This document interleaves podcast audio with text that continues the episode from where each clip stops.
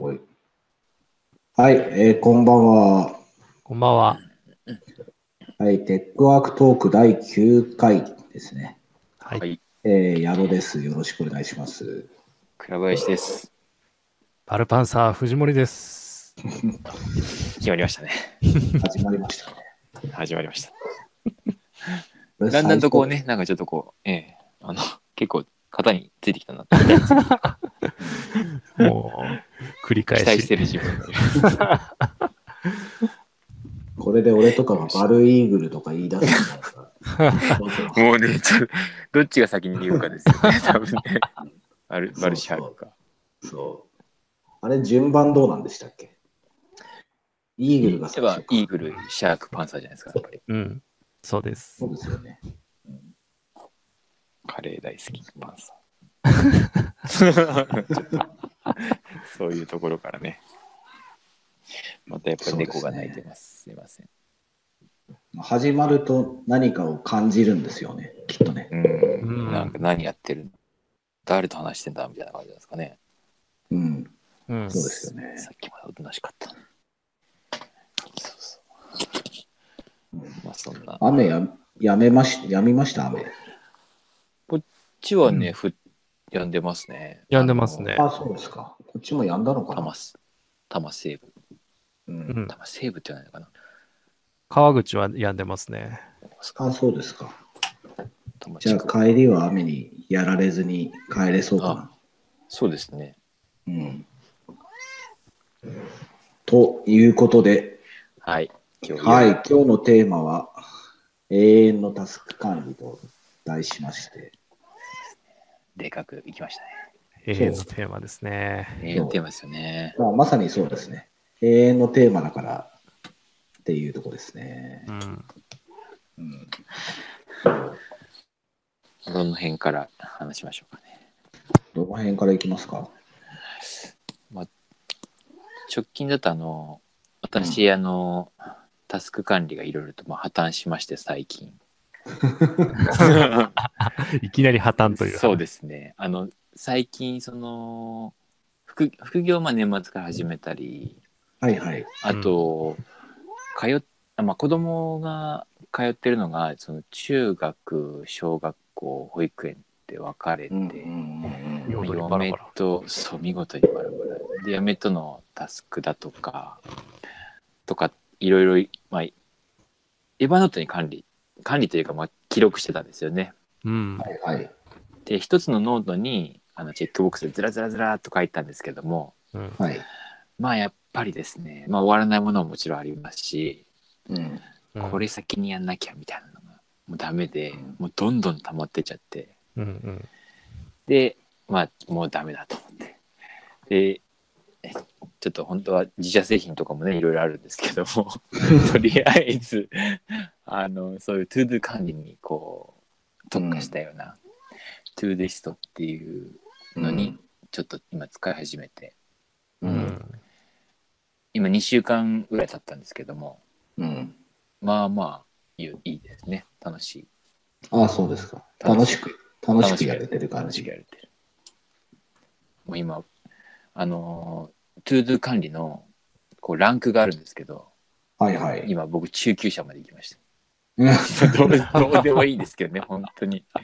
それは Todoist がランク付けラしてク付けしてくれるんですよ。やりましたね倉林さんとかって言いながら、すげえ。えーはい。もうつもうこれに載せられて本当やってますね結構。ああ、でもモチベーションた保つのは大事ですもんね。ねえ本当に。うん。結構。まあそう、そういう意識を持ったツールって、それなりにありますよね。 Todoist も今、PC の方で見てみると、うんそう、ちゃんと、なんかね、目標設定ができて、そうですねそれに対してどんくらいできてるのかって見れるんですよね。そうですね、うんそれは時間ではなく、一日にこなすタスクがいくつなのかみたいなね。うんうん、うんそう数なんですよねうん。だから本当新聞取るとかっていうのも入れちゃったりもしますしうんうん。たまに。で結構いいのがプロジェクトっていうのでまあ大項目を分けておくとはい。今日やったのがまあどんなタスクがいくつだっていうのがパッと見れるんですよね。はあ、はあでそうすると大体やっぱり平日はその会社のタスクがやっぱ多いんですけどもうん。休日になるとその、まあ、家族の予定だとかその副業系のタスクがうんわーっと増えて、うん。ちゃんとまあそのやれてるなとかうん。思いますねなんかお振り分けちゃんと振り分けてややれてるなとか、はいはいはい。うん、でい一番今回なんか良かったのがやっぱこうとりあえず細かいことでも とりあえず書いとくとなんかこう安心できるっていうか。うん。なんかね覚えとかないで、元そそうだな、何年ぐらい前かな、もう5、6年前になるんですかね。もっと前か。GTD が流行っうた。ああそうですね、うん。もう結構。僕えもう10年とかそうなんじゃないですか？うん。ありますよね。ライフハックうん。うん。もうですよね、走走りですよね。うんライフハックの。自分のやるべきこと、タスクを全部紙に洗い出して、うんまあ、それを分類して、うん。うん今でもその GTD をベースにしたアプリっていうのははいそれなりにありますからね。ううんん。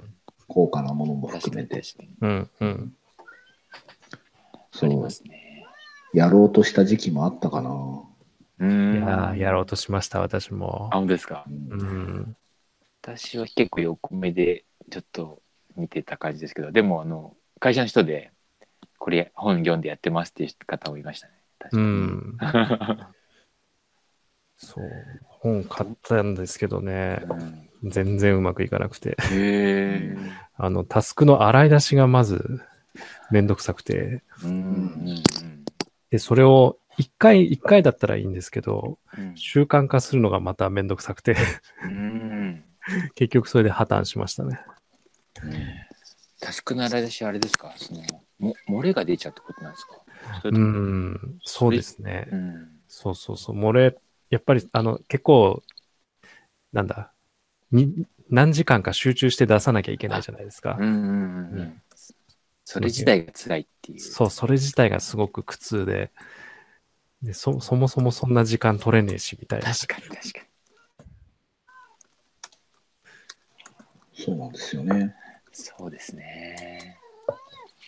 Evernote でやってた時っていうのは、はい。ノートごとのそのノートのくくりってどういうくくりだったんですか？えっとですね、私、あの、ノートは結構、まあ、なんだろう、企画企画だったりとか、なんかのこう文章を考える時の一塊をノートにしていて、はいはいはい。 ToDo 管理はまた別のノート、ToDo 管理用のノートを1個作ったんですよ。はいはいはい。うん、で、やったこととか、その、やってるその詳細のノートのリンクをこう貼ったりして、はいはいはい。その、まあ、1週間単位でこうノートをですね、こう更新してたんですね。うん、で、1週間分はこうずっとチェックボックスかなんかにしといて消さないで、うん。でにそのノートを複製してうん。で過去のや終わったやつは一回消してはいはいはい。で、うん終わってないやつはもう一回今週のその日に告げに割り当ててっていうことをしてたんですよ。ああ、なるほど。一応なんか履歴というか、そう履歴が残る ToDo って検索する ToDo のその書いた、ま、週に1個のノートがブワって出てきてうん。で、まあ、チェックがその週にやるとチェックがついてるみたいな。うん。で一応そこからノートにこう別のノートに飛んであの詳細が見れるみたいな感じにしてたんですけどもう。うんん。なかなかもうどんどんやっぱ溜まっちゃうっていうのがまず一つで、うん。うん。とあとね僕が結構 Evernote きつかったなというのが、えっと、前後関係っていうんですかね、うん。とこれやんないとこう、まあ、こっちに次に進まないよとか、うん。はいはいはい。あの子供タスクとかの分割が、まあ、めちゃなんて言うんだろうあのうん。うまくできなくてうん。それで挫折をしてしまいましたなるほど。はいうん。うん。便利なんですけどねだから今でも詳細というかそのな内容はエヴァンドトに書いてうんうんタイトルだけ Todoist の方にうん。うん持ってきてますうん。それ内容を書いて、はいで、大体やることの内容を書いていくと、うんその中身にね、やんなきゃいけないことが出てくるじゃないですか。はいはいうん。それは、それを抜き出して、 Todoist にあげる。そう、そんな感じですね。なるほど。はい。なるほどな。だから、い僕、今個人的に使ってるのは、その、自分のタスクだけですね。はいはいはい。うん自分の作業手順と、まあ必要なやつを洗い出して、うん。 Todoist にログしてると。はいはい。で、日付を決め、日付だけ決めてあげて、うん。まあ、パカパカパカパカこう、うん。クローズしていくっていう感じにしてますね。うんうんうん。はい。なるほど。う。うんん。藤森さん、今トレロを使ってるって言ってましたよね。そうですね。そしてそれが今うまく回っていると。はい。おトレロも聞きたかったんだな。えーあまあ、うまく回っているのは、あの、昼間の仕事の部分だけなんですけど、はいはい。うん、あの、なんだろう、すごいいい感じでしっくりきてますね。うん。うん、ですねで、えっ、と、今は、あの、昼間の仕事は業務、バックオフィス系というか、はい。あの、ルーティンの仕事をいかに高速回転させるっていうところが焦点になるので、それに関してはすごくしっくりきているんですけど、うん。はい。あの、トレロって、要は、タスクを書いた付箋をペタペタ貼っていくようなかイメージじゃないですか。うん。はいはいはい。で、あの、そのうん付箋を、例えばまだ未着手、今、係中うん、完了みたいな感じに動かしてって、そのタスクの状態を見える化するっていうやつなんですけど、うんその付箋というより、私はその付箋の一枚一枚がもう業務マニュアルに溶かしていまして、ほすごいその、あ、サブタスクがつけられるんですよね、付箋の一枚一枚に。うん。はい。うん。で、そのふサブタスクの中身がもうすごい流動が細かいんですよ。うんほう。例えば？例えばですね、あの、なんだろう、えー、何がいいかな？どれがいいかな？えーっと、例えば、えー資料、研修の資料を準備するっていうタスクがあるとしますよね。うんはいはい。そうすると、まずその資料のデータが入っているフォルダーのパスをサブタスクの一つ目に書くんですよ。はいはいはい。もうそこにまずジャンプをしろと。うん。うんで、このファイル名のファイルを開いて、で、それを何部プリントして、はい。で、それをこのファイルに閉じて、っていうのを、いアクションの一個一個を全部、うん ToDoリストに落とし込んでるんですね。はいはい。もうそれに従ってやっていれば何も考えずともそのタスクが完了できるという。うんううんんうん。なので、もうその付箋というよりは、その一枚一枚が、もう業務マニュアルそのものになってるっていう作感じです、業手ね。順書みたいな。あ、そうですね。はい。それが、それが壁中にずらっと貼ってあって、はい。で、どの作業がどこの手順まで進んでいて、っていうのが一覧で見れるようになってるみたいな。ああ、なるほど。なかなか面白い。藤森さんも今は基本自分用って感じなんですかね？自分用ですね。あの、チームで共有はしていないんですけど、うん。ただその作業手順書そのものはもう誰かにそのまま渡せるだけのクオリティにはなってるので、まあ、このまま誰かと共有してもいけんじゃないかなっていう気はしてますけどね。確かにいけそうな感じがする。うん、なるほど、なるほど。そうだだからなんかあの、いプロジェクトが立つごとに一回一回そのタスクを洗い出して組み立てるっていうものではなくて、はい。うんあくまでも月曜日はこれをやって、火曜日はこれをやっての繰り返しなので、う。ん。うん、だからこそなんかしっくりきてるのかなっていう感じはしますよねなる。ほど。ああ、うんなるほど。そうかちょっと月曜日の朝に、その、み未着手のところにバーッと付箋がバーッと並んで、うん。こう一個一個ドゥーイングの方に行って、はい。たりとか、まあ、何らかの事事情で、そのペンディングみたいなところに行ったりとかっていうことをはい。するっていうか。そうすると、そうです月。そうですね。うん、なるほど、なるほど。はい。あの、付箋一枚一枚に、あの、繰り返しの、うんうんうん。あの、期間を設定することができるので、ああ、うんそういうことか。はい。何曜日の何時になったら、もうその時にやるべきことが勝手に上がってくる感じですね。確かになんかそういうマニュアルベースのタスク管理というか、業務管理ツールみたいなものが一時期海外にありましたね。うーん本当にその作業手順書をまとめておくんですよね。うんで、それをテンプレートとして作っておいて、うん。で、それをなんか、ある時、例えば年に1回同じことをやるのであれば、うん。その時にそれをコピーというか生成して、うん。うん。必要な人間アサインして、うんまあ、ちょっと微調整して進めますというようなタイプのツールがあったな、名前忘れたな。うんうん。そう、それはそれ。れで面白そうだったんですけどね。うん。うん。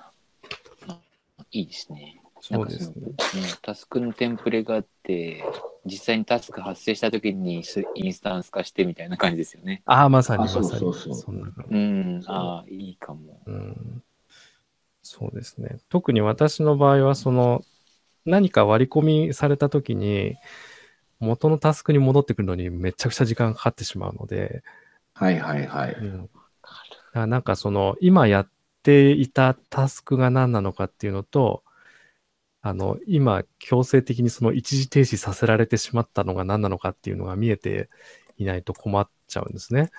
うん。うん。さもないと、ついさっき声をかけられる前にやってたタスクなんだっけっつって探し始めて、それで、なんか違うタスクに目が止まってそっちやり始めちゃうとか。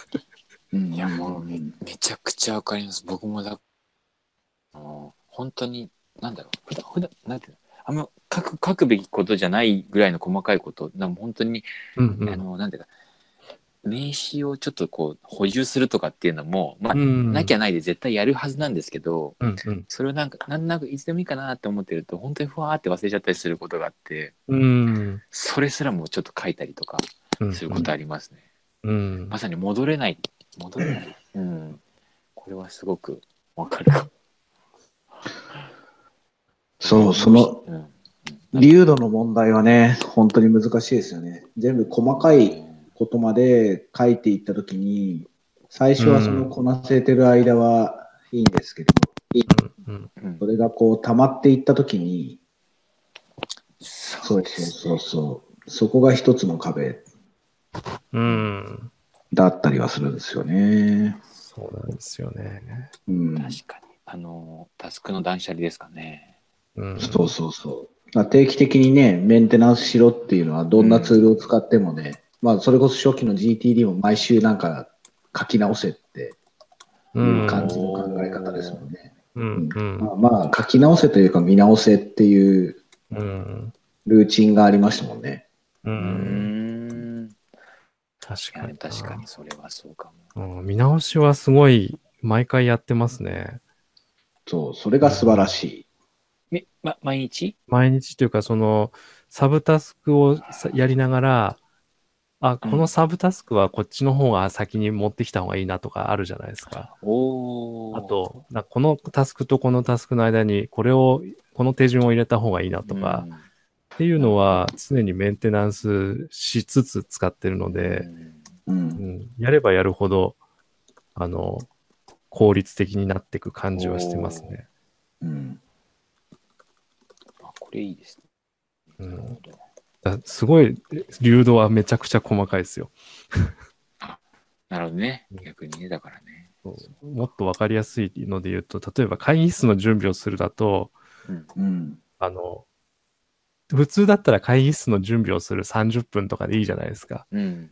うん。ある意味。まあ、そういう、それでもタタスクの一つとして成立するんですけど、うん。私の場合は、給湯スペースに行くから始まりますからね。うん。はいはいはい。給湯スペースに行って、お盆と大拭きを持ってくるところから始まって、うんうんうんで、おお茶資料、お手拭き、案内表示を持って会議室に行く、うん。会議室の電気、エアコンをつけるみたいな、そそれぐらいの流動で作っちゃってますね。うーんでもそれであれ、こう迷いがなくなったりとかあとうん。出戻りっていうかね、あそうだはいそうだこれ忘れてたわみたいなのがなくなるだけでも全然違うんですよね多分そうですね。うん。うん気分が楽なんだよな確かにそうか休暇そうですね。だんだん慣れてきたりとかす,、はい。するもんとかありますか？今やってると新しいところで。だんだん慣れ、慣はい。れてくると、そうのん。手順例えば10個あったとしてなんかこう、うんうん。まあ、ある種見なくてもうん。あのできちゃうとかっていうああ、それはありますね。うんうん。なんかもうこれやって、あれやって、あれやってみたいなのが自然に動くようにはな,、うんなってきます。うんうんうんなるほど。そういう時にその中の細かいチェックリストのチェックを忘れたりとかって特にないですか？ありますね。あの、最後にバババッとチェックつけるんですけど、うんうんうんあ、これ忘れてたみたいなのは確かにたまにありますね。ああ、あ、それはやり忘れの方ですか？うん。やり忘れの方。ェックし忘れではなく。うん。チェックのし忘れはないかな。あえー、本当に今回ってるって感じですね。そうですねうんうん。そうかなまあそういうのはあるんですよね。だからその、うんそう、一つあるのは、その、ね、タスク管理って結う構んしょっちゅう変わるじゃないですか。うん。うん使うものって。もうもちろんね、すごい人でずっと同じやり方を人生続けてるぞみたいな人もういん。ます,、いますけど、なかなかそうはいかないですよね。ねうんでもなんかうまくはまっている瞬間ってあって、うん。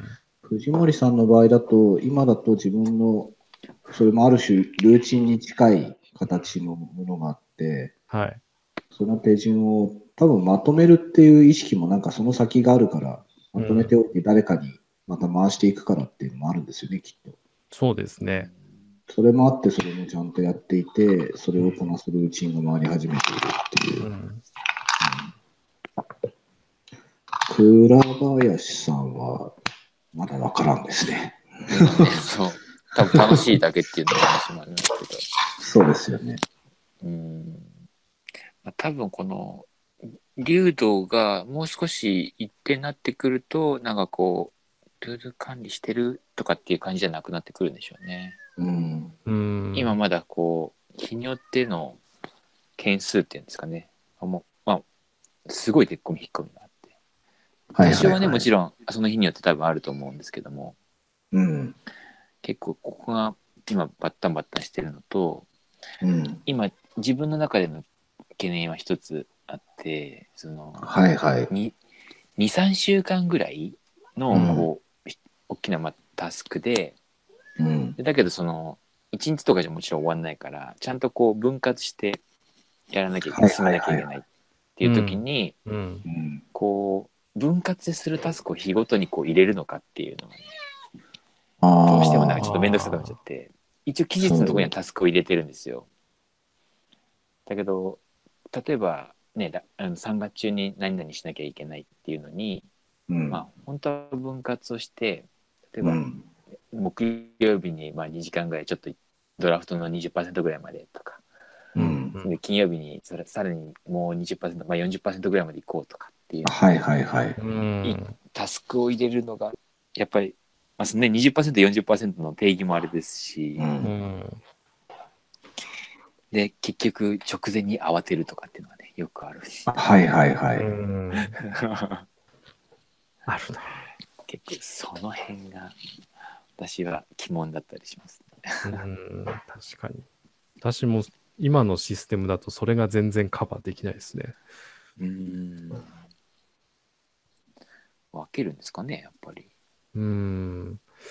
まあ、トレロだったら、その、タスクのカードをうんの状態を行ったり来たりできるので、おー例えば、その、着手で今日20%までやったとするじゃないですか。うんそしたらまたそれをちょっと保留に置いといて、うんで、また次の日持ってくるとか、ほうほうほうほうほうなるほどうん。なんか。そんな感じなのかな。トレーラーもちょっとやってみようかなとかって浮気したりして。そう。なかなかだから、そう、大体私の場合だと、なんか、いろんなね、タスク管理の本とかね、タスク管理の手法、あとはまあツールが好きだからいろんなタスク管理のツールを試したりしますよね。うん。最近、そう、最近はいわゆる純粋なタスク管理のツールを試すことって逆に減ったんですけどね。ああ、そうですか。うそう減っん。た理由は大体うまくいかないからっていうのが そう。なんかまあ多分仕事の性格上もあるんですけど、うん。なかなかですね、なんか自分だけで完結する仕事っていうのが少ないというか、どうしても他者が影響してしまうっていうことがあって、う。うんん。なんだろうな、少なくともタスクを全部一つの場所に網羅しようとしても破綻するんですよね。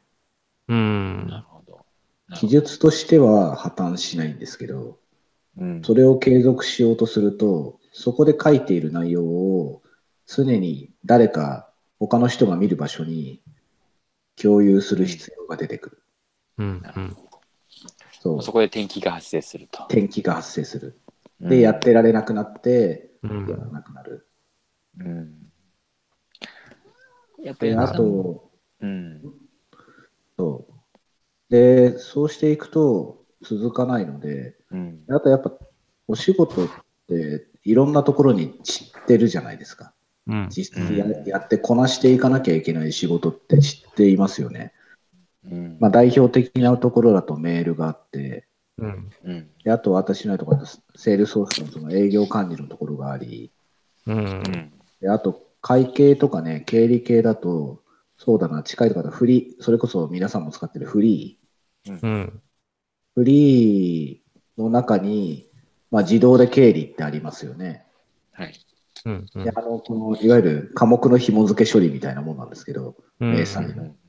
その処理も、それを見れば一つ一つタスクといえばタスクだし、うん。うん。ってなった時に、そう、そう、少なくとも、なんか、何かをやるって、あんま細かいレベルでタスク管理をしてしまうと、破綻してしまうのと、どうせそれをやっているっていうことを、第三者がなかなか認識できないっていうのがあるんですよね。うん。で、最近は、そう、それを全部まとめて管理するっていうのは諦めて、うん。そうだな。もので言うと、プロジェクト単位ぐらいな感じになるのかな。プロジェクト単位みたいな感じにしておいて、それをタスクというか、大きなタスクとして、うん。まあ、エエヴァーノートみたいなもんなんですけど、うちの場合だとクイップっていう、その、ノートとチャットが混ざったようなツールがあるので、そこで大きなタスクをまとめておいて、うん例えば日々やるものっていうのは、そうだな、細かいタスクをやると書くのではなくて、うん。あの、その大きな粒度で、今日はこのことをやるみたいな感じでうん。やるんですよね。うん。で、その中にやんなきゃいけない細かい、例えばそうだな、何日までにこれは提出とか、ここまでに、例えば登記簿取ってこなきゃいけないとか、うんっていうのは、その中に書いたりする。うん。うん。うん。そうそう。なるほど、なるほど。で、一応それぞれに、そこはまだそんな使いこなしてるってほど使いこなしてないんですけど、うん。リマインダーが一応すべてのそのチェック、まあそのノートの中にチェックこう、チェックボックスが書いてあるので、うんまあ、近いのは結構藤森さんの手順書とかに近いのかな。だからその大項目の中開くと、大まかにやんなきゃいけないことがメモしてあって、うんで、タスクに関してはチェックリストになって、リマインダーがついている。うんうん。うん。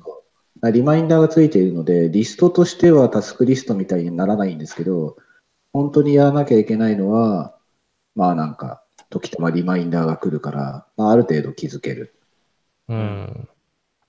でも細かく追っていくのはやっぱりなかなか難しいので、うんその大きなくくりで忘れ、やるの、要するに大きなくくりで進めること自体を忘れない。遅れ、うんあんまり遅れないようにするために、その一日一日でやっていくことっていうのは、この細かいのをやるっていう感覚よりは、大きな流度の、うん。そうだな、うちで言うとなんとかの製品のリリースの仕事みたいな感じで、ううんん。そういう単位でやることを決めて進めるっていうふうに、最近しているって感じですね。なるほど。うん。なるほどな。そうすると全部も、はい。うん。あ、複複数こう、ちょっとその大きめのプロジェクトというか、が走ってた時に、なんかこう、うんそのプロジェクトのサブタスクみたいなのが忘れちゃったりはいはい。はしないですか、忘れちゃったりはしないように努力するみたいな。ますうん。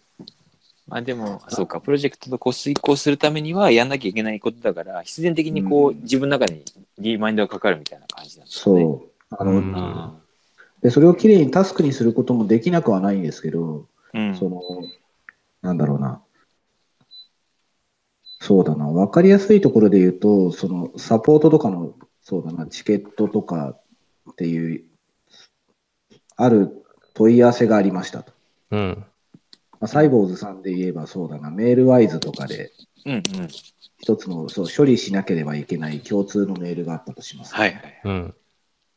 ああいうものの場合は、その中になんか細かいタスクってやろうと思えば、ステータス管理みたいのがあるんですけど、うんうん。まあ、そこまではせずに、それがクローズしてって終わるかどうかっていうくくりになりますよね。うんうんううん。ん。でそれの場合は、さっきのクイックみたいなことを言うと、ドキュメント、まあ、エバーノートでもいいですね。エバーノートの1枚のページに、そのプロセスを書いていく。うんうんうん。うん。で、それって共有しながら、うん他のエンジニアと話しながら進めていくので、うん。うんまあ、中にはそこにチェックボックスみたいにやなやんなきゃいけないタスクが出てきたりはするんですけど、うんどっちかっていうと、イベントドリドリブンというか、うんうん。うん。途中の調査の過程で分かったりすることもあるので、まあ、履歴を残していって、全部終わって、相手が納得したら、その仕事全体が終わりみたいな感じなんですよね。うん。そうっていうのが入り混じるので、うんうんそう。だから、そうだな、今のその一つのサポートの問い合わせみたいなものは、さっきのところで言うと、まあ、案外結構大きめの流度の領域に入って、うんそれ自体が終わったら終わりっていうくくりにしてますね。うん。なるほどね。うん。そう。階層の深さとかが、階層構造がバラバラなんで、うんガットチャートとかね、WBS みたいになるわけでもなく、う。ん。そう。で、いろんなところで管理されてるものがあるので、うん。あと自分です。自分のためのものって言ったときに、それをタスクリストにしようとすると、やっぱ破綻するんですよね。うん。そう。なるべく緩くして、うん細かくしなきゃいけないものに関しては細かく、そのな、その、大きな粒度の中に書くんですけど、うんそう。むだからタスク、タスク管理ツールみたいなもの、トゥードイストしかり、 Asana みたいなものししかりね、そういうものって、その中に入っているもののタスク、サブタスクみたいなものを場合によっては全部1枚のリストにして、今日やることはこれとこれとこれだみたいな考え方じゃないですか。うんそうですね。うん、そう、それだとどうしても回んなかったんですよね。うなるほどね。ん。今のって確かにそのそうですよね。なるほど。でそれもしすごく綺麗に例えば Todoistに書いたとしても別のところに、まあ原本というか マスターがあるから多分、はいはいはい Trelloの方が多分サブっていうかセカンダリーみたいな感じになっちゃいますよね。 Trelloっていうかその Todoist っていうか。うんうんうん。そうなんですよね。そう仮に私が Trello みたいのでやろうとすると、うん。多分ね、ボードがいっぱいできちゃうんですよね。うん。そうあボードそうかボードができちゃうのか。なるほど一つのボードの中でタスクを回していくっていうのじゃなくて、うん。ある分野のことはこのボードで、うんで他のことはこのボードでっていうので、う。うんん。まあ、ある程度大きな組織でね、細分化されてチームが分かれていれば、それぞれのチームがそのボードを見ればいいんですけど、うん。今のうちみたいに小さい組織だと、それまたがっちゃうんで、うん。全体見たくなっちゃうんですよね。うあん。なるほそこでね、破綻するって、またそこで破綻ど。が出てくる。うんうんああ、そわかる。う。そ確かに私もボードは今分かれてるんですけど、うん。う。この昼の仕事と夜の仕事みたいな感じで分かれてるんですよね。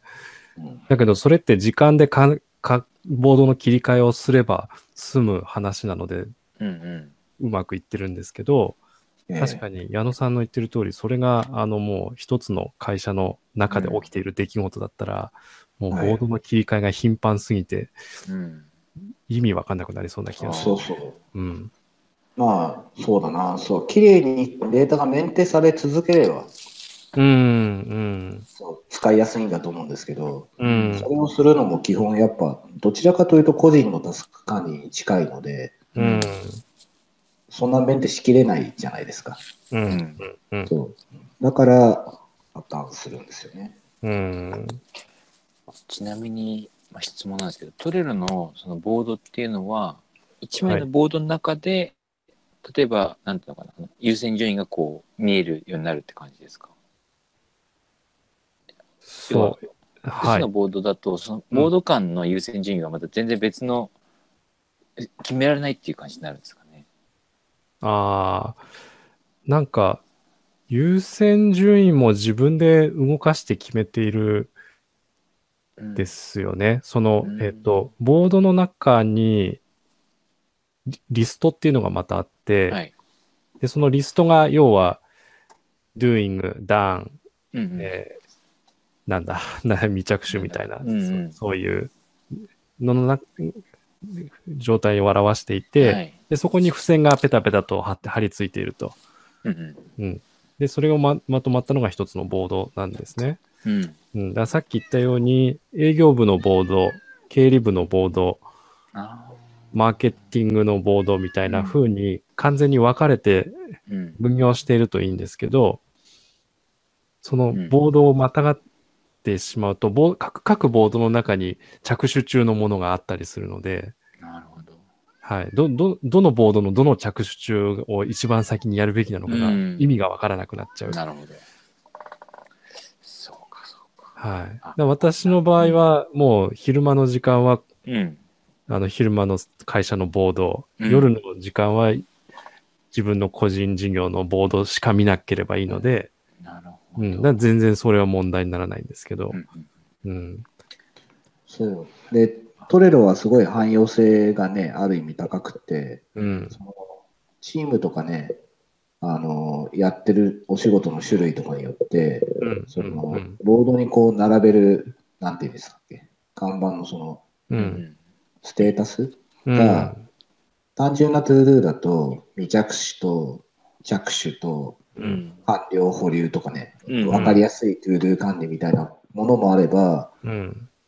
まあ、その、サポートみたいな、はいはい。インシデント管理みたいなものであれば受付があって、なるほいろんどな。ステータスがありますよね。うん。うん。そううんそういうステータスの設計を、まあ、チームごとに最適化して、というか、まあうんプロジェクト、ボードごとに最適化して使うことができるので、う。うんん。こんな使われ方が多分されていると思うんですよね。うん。確かに。前いたところは開発で使ってましたからね。ああ、そうですよ。ね。うん。そうするとまた、そうですよね。テストしてリリースしてみたいな。あ、そうです、そうです。うんはいはいはいはい。そんな感じになるわけですよね。うん。そう。それはそれですごく素晴らしいんですが、うん。それを、そのいろんな業務というかね、お仕事をまとめて進めようとしようとす、まとめて進めるというかね、自分でやらなきゃいけないことが多いとうん。管理しきれなくなるんですよね。う。うんん。で、ましてやそれ以外にそういう仕事そのものを管理しているツールが、うん。まあ、たくさん存在しているのは、でもそれは多分どこも一緒なんですよね。うプロんジェクト管理ツールを全部トレロに集約しているところもあれば、うそれん。がトレロは大きなタスク管理で、うんプロジェクト管理はまた別だみたいなケースもあるでしょそううし、うん。ですね。あるある。ありますね。うん、アントチャートは別にまた公開用に存在しているとかね。うん。うんうん。そあります。ありそうですね。うん。そう、だから、前、ベンチャーの時はトレロを使ってましたけど、うん。ディレクターさんが常にメンテナンスしてましたもんね。ああ。うん。そうそう。まあプロジェクト管理って視点で言うと、そのプロジェクトがあって、そのプロジェクトマネージャーがいてね、うんそのマネージャーが、まあそうだな、一番回しやすいようにというか、うん。運営しやすいように、うまあ、コん。ミュニケーションの手法だったり、利用するツールとかを決めて、うん。マネジメントに徹して、やり抜くのが多分一番いいんですよね。うん。うん。で、それ以外のそうだな、まあ、サイボーズさんとかであれば、そういう普段みんなで共有するカレンダーしかり、キントーンで管理する案件管理みたいなものしかり、このマネジメントの思想が入るんで、うん。マネジメント属性でのタスクの進捗はこう見たいんだみたいな話が入るわけ。うん。そうですね。そうそういう組織なり、社会なりに所属しながら、自分のお仕事を効率的に進めるっていったときに、そう、永遠のタスク管理のテーマになってます うん。そうそうそう。だから転職とかすると同じタスク管理の仕方が多分通用しなくなったりするんですよ。そうですね。うん。うん。確かに。あの、僕も転職した時に、まはいま全く違って、あ戸惑いました。戸惑いましたっていうか、まあ、戸惑ってますとか言ってました。うん。いまだに。確かに。うん。そうですね。私も転職したての頃は、転職というか、今のうん。副業が始まった頃はエバーノートでやってたんですけど、はい。なんかうまくいかなくて、ああ。で、一時期ノズビーを使ってみたり、いろいろやってみて、やっとトレロにたどり着いたって感じですかね。えーうん。そう、そうなんですよね。ちょっとずつ変わるんですよね。う。うんん。共有するしないみたいな話も結構大きくって、う。うん共有ーするつもりで綺麗にタスクを仮にね、整理しきれたとしてもですね、うん。それを誰も見てくれないと機能しないじゃないですか。う。うんん。そう。だから我々、私たちで言うと、その営業系とかね、マーケに関することって、本来システムの軸はセールスソースだったりするわけなんですけど、うん。でも普段みんなが見てるコミュニケーションの中心は別の場所だったりするわけですよね。うんうん。だからマネジメントとか管理っていう意味だとちゃんと記録もするし残すんですけど、うん。じゃあ今自分がやってること、今誰かに伝えたいことをそこで書いても誰も見やしない。そううん。うそうん確かに。一時期、そうそう一時期それをこうコピーしてね、両方で管理とか、管理とは言わないのかな。管理しているものをその見る場所にコピーしたりするしてたんですけど、うんでもコミュニケーションはそっちで始まっちゃうんで、効率がやっぱ悪いんですよ。う。うんん。なので、そう、諦めたみたいなところがあって、あ。そうですよね。組織の文化となんか共有する、共有するしない？共有するしな大きいですね。うん、大きいですよね。うん。うん。そう。で、それ共有が大事だとかっていう視点じゃなくて、そう、その、うん共有しながら仕事を進めるからこそそうなるというか、うん。自然とそうなるからこそそっちにしなきゃいけないみたいなね。うん、うん、うん。そう確かにな。そうですね。いや、よく営業チーム、ディレクターさんから怒られてましたもん。なんか、あの、開発系はディレクターさんが綺麗に管理してるんですけど、うん。はいはいはい。営業が客先からもらってくるタスクがあるじゃないですか。うん。はいはいはい。要はこの、この部分ちょっと手直ししてほしいみたいな。うん。で、そうするとそれ直接現場と話しちゃうんですよね。うん。ううんディレクターさんを介さずに、開発の方に営業から割り込みタスクを発生させちゃうので、うん。うん、でそうするとなんか全体が破綻するみたいなことがあって、そうですよね。するんですよね。確かにありそう。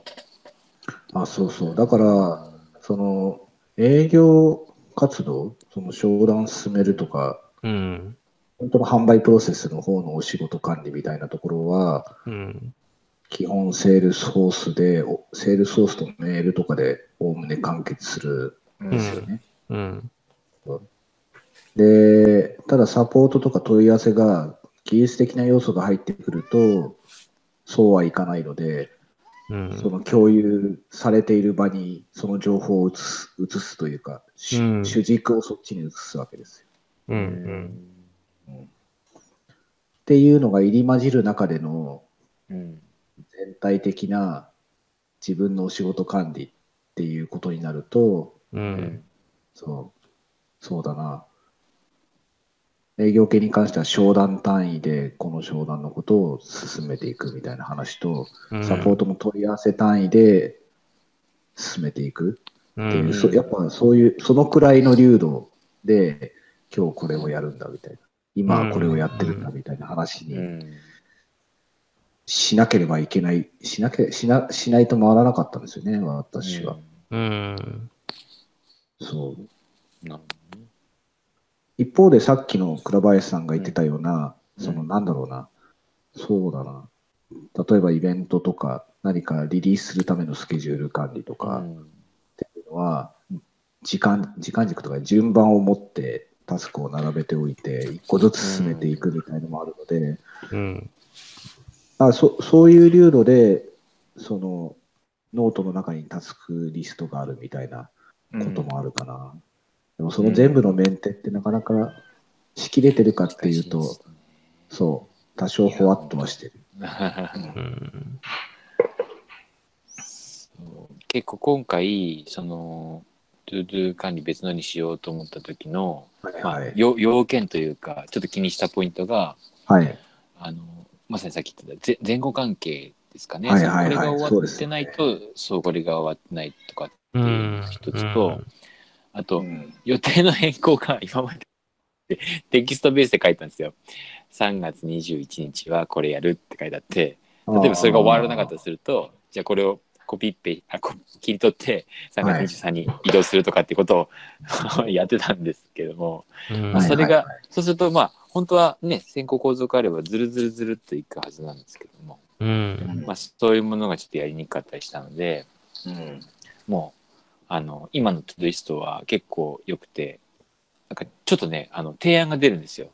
これはもう明日にしますかみたいな。とか、あそう。あ、なるほど。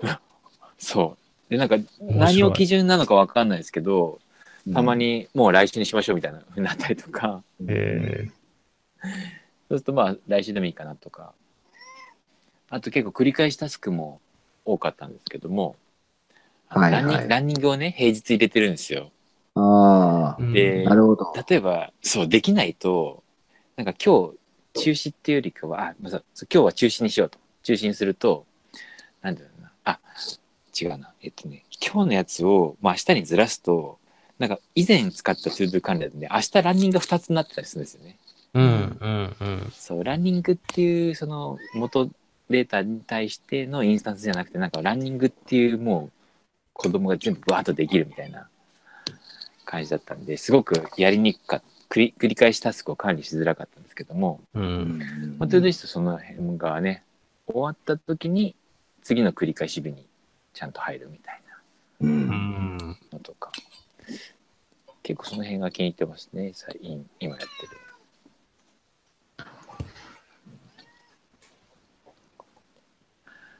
なるほどな。そその辺で逆に共有とかあとなんだっけ、えっと WBS みたいにプロジェクトの WBS みたいにはいはいはいはい。 ToDo 洗い出すっていうのはちょっと一旦今回はやめたんですよそうです気にし。ないというか、うんうんもう本当パッてやらなきゃいけないものをパッて登録してサクッとやる、で、うん本当に忘れちゃわないようにっていうかうん。でそうするとまあ大体1週間分ぐらいはなんとなくはいはい。本話から洗い出しておいて、でそうするとこうまた来、次の週のこう ToDo がこうどんどん出てくるというか。はいはいはい。う。うんん、で大きな年間のスケジュールとかはまたもうちょっとパワポだったりエクセルではいはいはい。管理し、まあ、作って大きなマイルストーンだけ決めてやるみたいなうん。ことをちょっと今してたりしますね。それ、こなし方ってどうなるんですか？あの、大きな、その、そうだな、本業でいう WBS というか、はい。大きなやらなきゃいけないこと、うん毎日、ってのはきっちりあるんですよね。で、それとは別に、タスクリストで今日こなしていかなきゃいけない。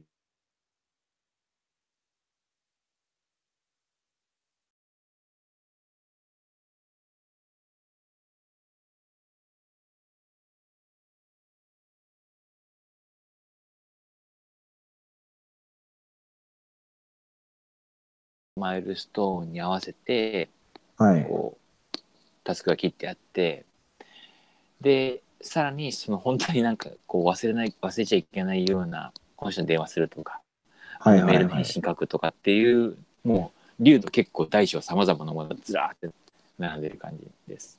はいはいはい。なるほど。うん。で、そうすると、なんかまあ、気になることも、その、細かいことも、ちゃちゃちゃっと終わらしながら、はい。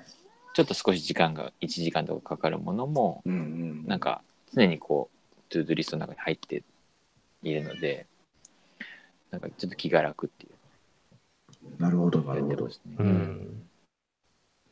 そうかなんか隙間を埋めるうん、感じなのかな。感じかもしれない。でそのエヴァノートの時はそのちっちゃいものはもちろん書いてなくてはいはい。大きななんとかの、まあ、企画とかこれこれのこういう作業するとかっていう大きめのやつだけだったんですけどね。うん。うん。そう。まあ大きめなことを着実に前に進めるっていう話と、その中に存在する、ね、細かくやっていかなきゃいけないことの抜けをなくすうん。うんっていう、なんかそこの共存をどううまくやるかみたいな話なんですよ。うん。そう。僕は結構だから最初藤村さんが最初に言ってたはい。結構こうインタラプトが入った時の元に戻ったりする、まあその忘れないようにするとかっていうのがすごくうん。今はすっきりし共感しててうん。それをなんか忘れられるというか逆にあのあ頭から気にしないでおけるっていうだけですごい楽になりましたね。うん。うん、確かに。であのしかもスマホでこうちょっとこう ToDo とか追加できるのでうん。なんか、あ、あれ、そういえば忘れちゃダメだったっていうのを、今までは Evernote とかにメモメモしてたんですけども、うん。ととりあえず ToDo とかに、あ、 ToDo リストとかに、もう Evernote に書くみたいなものを入れとくみたいなうん。のやったりしますね。結構そういえば重宝してる。うん。うん。なるほど。うん。まあ、多分そのそう全体での共有って難しいんで、タスクはね。うん。自分ね個人個人がどう綺麗にやっていくかっていうとこならそれなりになんとかできるのかな。でもそれは変わっていかなきゃいけないからうん。永遠ですね。変ですよね。うん。そう。だから、うん。プロジェクト管理とはやっぱり別なんでしょうね。そう、別なんですよね。個人のね、うん ToDo うん。基本的には多分別なんでしょそうそう。どうこなすかっていう視点なんですよ。どっちかっていうと、うん。管理ってだけではなくて。う。うん。そうそう。家族のやつとかどうしてます？家族とのタスク管理とか。とうちはねあのとりあえずスケジュールベースになることが多いので、はいはいはいそ。の部分は結構タイムツリーに入れてほうほうほやってます。でタイムツリーのコメントにう。うん。結構あのなんだっけこれの例えばなんだろう子供のサッカーのそのはいはいはい合宿費を払うとかってはいはい払った、はいいやまだ払ってないとかって言いながらうん結構やってますね。まあうん。うん。うちもタイムツリーなんですよね。あタイムほうタイムツリーすごいですね。ねそう。僕ともあの思ってすごいいいですね、あれ。うん。なるほど。スケジュール。うん。そう。そうか。あれは、スケジュールを、例えばそうだな、本当に何日に荷物が届くみたいな話しかり、うん。いつまでに、その、そうだな、銀行振込の、うんうん。そう、手続きをしなきゃいけないとか、うんか家族のね、そういう、リアルですけど。そうですね。で、一応今、キープってのがあってね、その日付をつけないやつを入れられるんですよね。う。うんん。そうそ日付未定でね、なんか入ってるんですけど、うん。それこそ、なんか桃狩り行きたいとかが入ってて。うん。そう。で、結局、まあ、日付とか休みとかがこう、なんとなく調整できて、うんまあ、この週末行こっかって言って日付をこう決めてセットするみたいなうん。機能があるんのですよ。があって、そうそう。これは、なんか、忘れないし、あの、多分さっきのトレロのアイディアとかなるんですかね、もしかしたら。うん。う。うんん一番左なるほの。ううんん。近いかもしれないですね。うん。キープという。そう。で、カレンダーツールとしては結構珍しくって、あの、うんカレンダーって、そうだな、どのカレンダーツールも、うんカレンダーツールとかアプリもそうなんですけど、やっぱり手帳を中心にしてるじゃないですか。うん。はい手帳を中心っていうか、手帳の考え方が元にあるから、共有できるって言っても結構プライベートな考え方なんですよね。うん。自分の見え方は常に普通に週表示とか月表示とかのカレンダーで、う。うんその一部のカレンダーを例えば共有したとしても、相手のカレンダーに見えるのも同じビューで、ただうん自分のカレンダーにその予定が入ってくるだけなんですよね。うんうん。うん。そう。でもタイムツリーって最初から共有を意識してるんで、案外や他のツールだと当たり前だけど、カレンダーツールにはないニュースフィードというか、ああ。最後に更新された予定が何かっていうリストがあるわけですよ。なるほどそう。あれね。が出てきたのは多分タイムツリーが、ああいうタイプのカレンダーアプリでは初めてで、う。そうん一人で使ってるとね、最後に更新された予定とかどうでもいいじゃないですか。そうそうそう。うん。うん。そう。でも二人とか三人で使ってると、最後に誰、誰がいつ最後に更新した最新の予定ってどれだって結構重要なんですよね。うう。ん。あ、こんな予定こ、このタイミングで入れたのかって。うん。うん。そう。それはなかなか優れてるなとは思いますね。僕ねこれ矢野さんに言われてそれを改めてそういうふうに見たときにうん。そうコメントとかすごいなんて言うんだろうあの先の予定とか入れられてもカレンダービューだと気づかないんですよね、そう。全く気づかないんですよ。そう、うん6月とかの予定入れられても絶対頭の片隅にもううんどっか飛んでっちゃって、うん。あーってなっちゃうんですけどこのタイムラインの表示はあなんかなんかの予定表を見てこの人6月に予定入れたんだっていうのがそうそうそうパッとわかるんですよね。うん。そう。だからその瞬間にね、何この予定って聞けあますしそうそうそうん。そうこれ何しなきゃいけないのとか言えますしね。う。うんう。ん。あれは結構秀逸ですね。これは便利。うん。そう、共有を前提にしてるからこそなんですよね。うん。そうかもしれないですね。コメントとかもね、フィードに流れてきて、そだから見逃しにくいですよね。う。うん、うん。多分、サイボーズライブのサービス停止後の最有力ですね。ああ、まあなるほスケジュールそうかもしれないですね。あの、そう、プライベートというか、個人に近い用途ではそうだと思いますね。うん。無料ですしね。確かに。そうですね。ど。いいな。使ってみようかうん。うん、おすすめですよ。うん確かに、僕も友達から聞いて、これはおすすそうめですそう。だから、その、そうだな。家族に全部自分の仕事の予定とかって共有する必要ないじゃないですか。うんうんな。うん。ただ、そのタイムツリーはタイムツリーで、その iOS に登録されてる他のカレンダーも一応表示できるんですよ。うん。うん。うん。なので、まあ、仕事のカレンダーも表示ができるので、その中で伝える必要があるやつだけ家族のカレンダーにコピーするんですよ。コピーするんですよね。うんコピーできるんですよね。そうそう。そうやって使ってます。なるほど。まあ、その逆もできますしね。うん。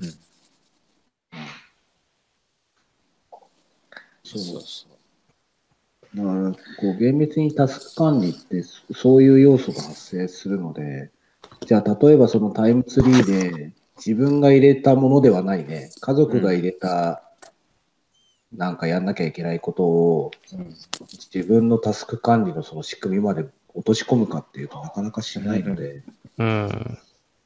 うんそうですね。そう。大枠を、そう、見な、そう、大枠見るところ、うん軸をいくつか決めた上で、あとは通通知に頼るみたいなところはあるんだろうな。うんで、通知トリガーで終わるぐらいの流度にしちゃうっていうかね。そう。それあります。その辺が管理の話ですよね。う。うんん。そう。あとなんか着実にこなすっていうアプローチの話がそれとは別にある。うん。うん。こなしていくにはどうするかみたいなね。うん。うん、なるほど。この間、あの、家の話ですけど、えっと、はい予防の申請を忘れそうになりました。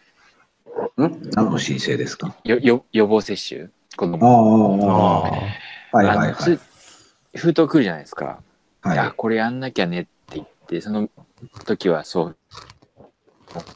まあ、例えば、土日とか夕方とかになると、まあ、その、ね、申請書かかけたとしても、実際に病院にこう予約取ったりするのって、はいはいはい。平日の昼間とかになる。ではいはい。そこに行くまでに忘れちゃって、うんその封筒結構どっか奥しまっちゃって、うんうんううんん。で、まあ、誰も思い出すねみたいなのが。予防接種は予防接種スケジューラーってアプリ使ってます、私。あれ？そんなスケジュールが。そんなあるんですか？うん。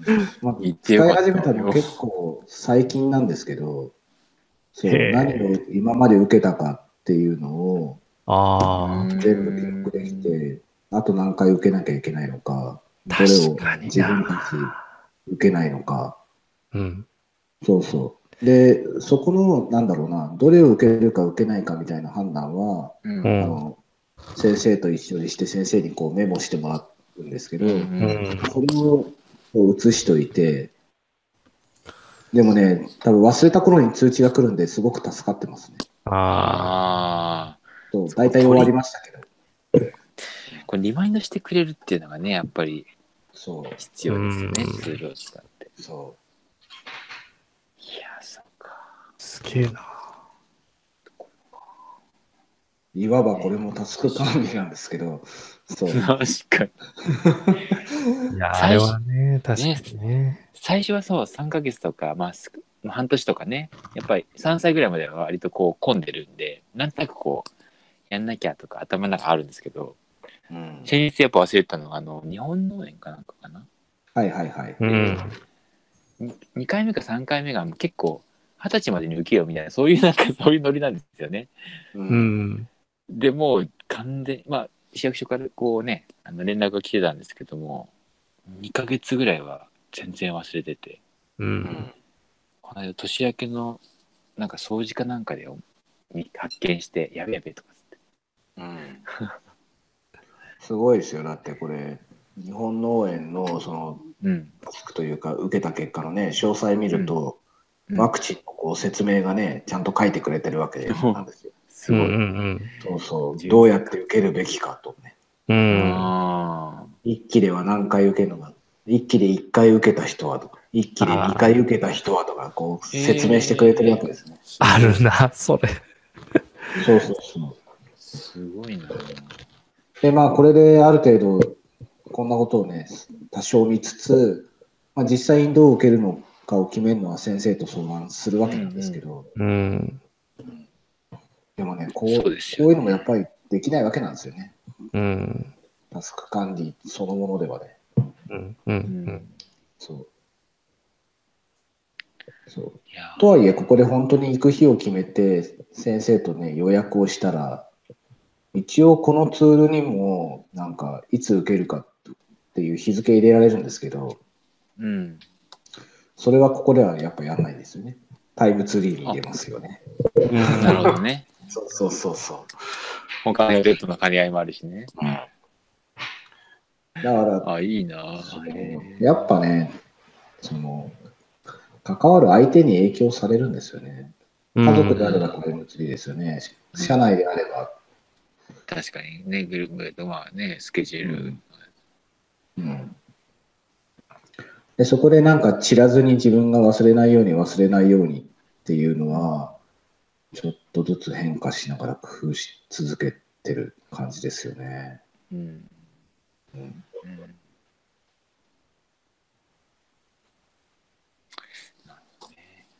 そう。だから定期的にずっとネタにできる話でもある。確かに。そう。まあ、本当にどんな状況でも完璧だ、俺はこの管理でっていう人がいたら、それはそれで聞いてみたいですね、お話聞いてみたいですけどね。うんそううんうん。そうだな。多分この、今僕の中級者っていうのも、ね、もうちょっと言ったら飽きるんでしょうね。ああ、なるほど。うんカルマっていうレベルなんですけど、レベル管理のその名前のカルマっていう、うん面白い。ただまだね、まだすごい。そうだな1 2 3 4 5あと、そう破綻、破綻するパターンってうん、何があります？倉林さん的に。ぼ僕はですね、まあ、この間破綻したのは、えっとね、やっぱその、なんだっけ、まま前後関係がね、わからなくなっちゃうやつと、うん。その、まあ、関連するかもタスクがこう、細分化？親、親子関係が作れないやつっていうんですかね。まあちょっと言ってますけど。うん。それが僕は一番苦労した難儀でした。ああ、うんなるほど。だから、そう、最初エヴァノートもインデントしたりしてたんですよ。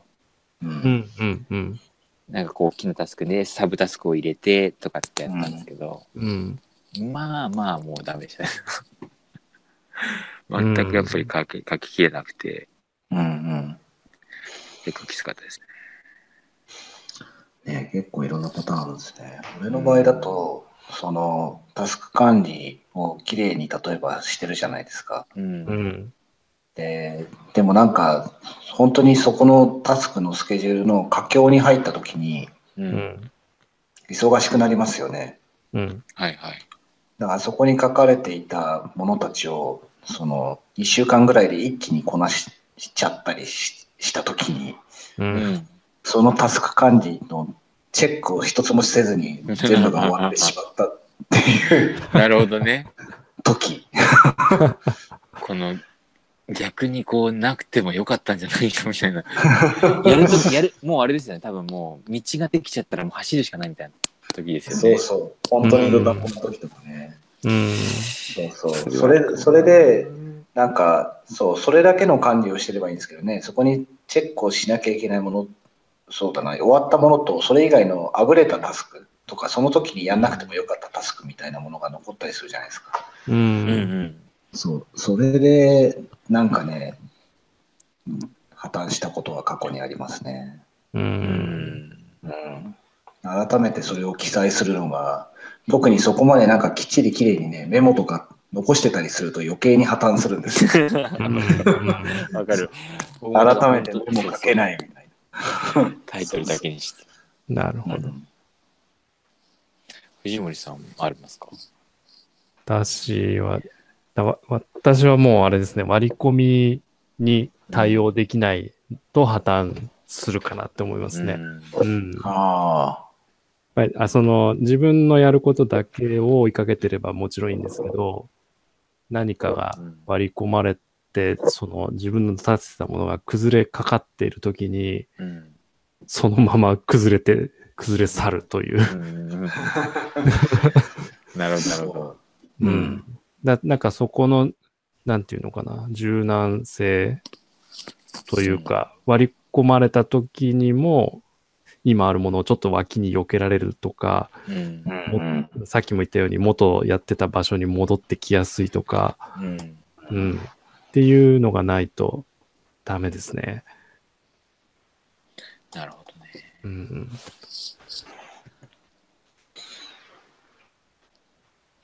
た、ま、た、たまになんですけど、僕あの、今、 Todoist に全部集約してるんですけども。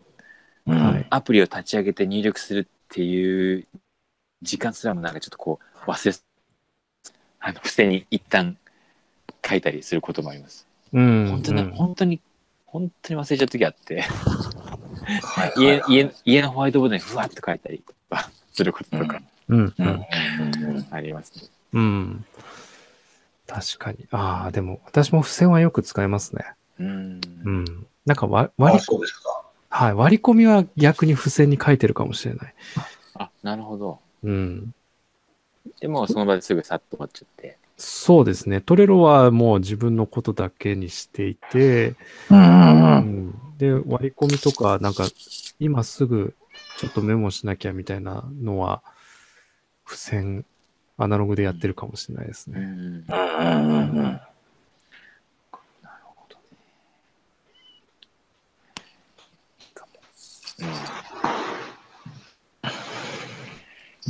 結構、まあ、悩みは尽きないですね。そうですね。まあ、あの、よく、よくはなっていってるとは思うんですけどね。う。うんん。ツールとか。うんうん。ツツールも、そう。うんツールにも助けられてますよね。もちろ。うんんうん。もともとは手帳派でした、僕。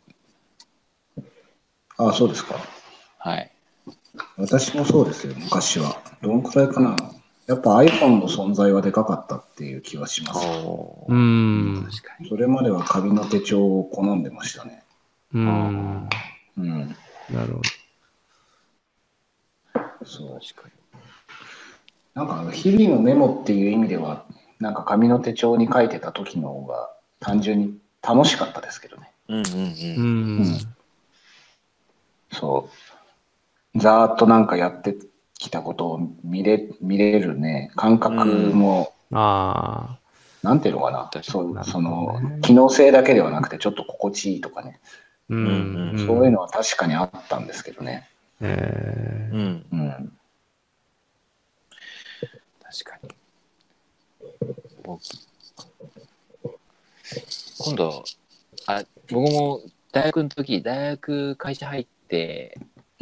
あ、でもサイボーズ入るまでは手紙の手帳だったかな。あ、そうです結構か。紙紙の手帳好きなんですけど、うん。手帳で、あれですかね、もう一回できますかね。スケジュール管理とかでできそうです。なるほど。手帳はですね、そう、好きな手帳があったんだよな。ほぼあの、システムダイアリーっていうのがあってですね。ええっと、そえっと、知ってます？あれどこだっけな。多分、えっう、と、日本のね、わかります？えっと、今でも多分あると思うんですけど、SD とか。あれですよね。そ二欠のバインダーとかに入るやつですよね。う。ん？ん？あの、二欠のバインダーとかに、あバインダーみたいなのに入りません？あ、二欠っていうのは？あ二つ穴、二つ。ああ、そうですね。二つ穴っていうか、ちっちゃい二つ穴のよ四つ穴なんですよね。あ、四つ穴。システム、ダイヤリー。あ、システムダイアリー。はい。うんうんそう。かなり特殊な日本、日本うん。の会社、へーそう、どっかの会社の社内手帳みたいなところから始まったのかな。今でもちゃんと出ていて、そう、なんか方法論が結構しっかりしてて、それにハマって、昔ね、昔ハマって、はい。そう、手帳術系のやつにね、それで一時期ずっと使ってたんですよね。ー。うん。僕、大学の時は、もし同じかわかんないですけど、リフィルタイプのこういうのはいはい買ってましたね。うん。へーそう。で、まあ、モレスキンみたいの使ってね、使ったりとか、うん。うん。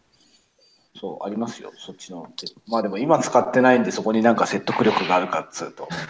僕あれですけど、まあ、好きは好きですね、その世界。うん。うん僕あの2006年ぐらいから10年間ぐらいの影山手帳って、あの100マス100マスだけあああ、ありましたね。あの手帳は好きで毎年買ってましたね、うんうんううん。んあ、のスケジュールがえっと見開き1週間ではいバーティカルなんですよえー、今の Google カレンダーみたいな感じのはいはいはい。あれがすごい僕はもうだ見やすくて好きでうんうんえマンスリーのページとかもちろんあるんですけどもそれもうほとんど週次のページしかなんか使ってなかったです。おー結構書くところも多くてあの ToDo とかもそこやっぱりそこ書いたりしてうん、してましたよね。フランクリン・プランナーとかも1年ぐらい使ってた時ありましたね。おうんうん。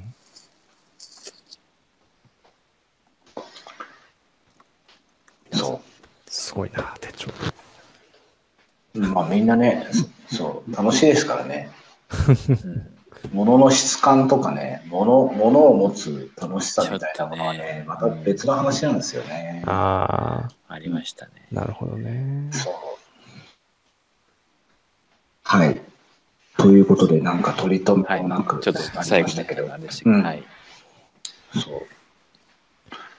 なんか時たままたやると発見があるかもしれないですけどね。そうですうん。あとはまあこのポッドキャストだけではなく、なんかね、ちょっと整理もしたいところですけどね。うんどうやったらいいのか難しいですけど。うん。うん。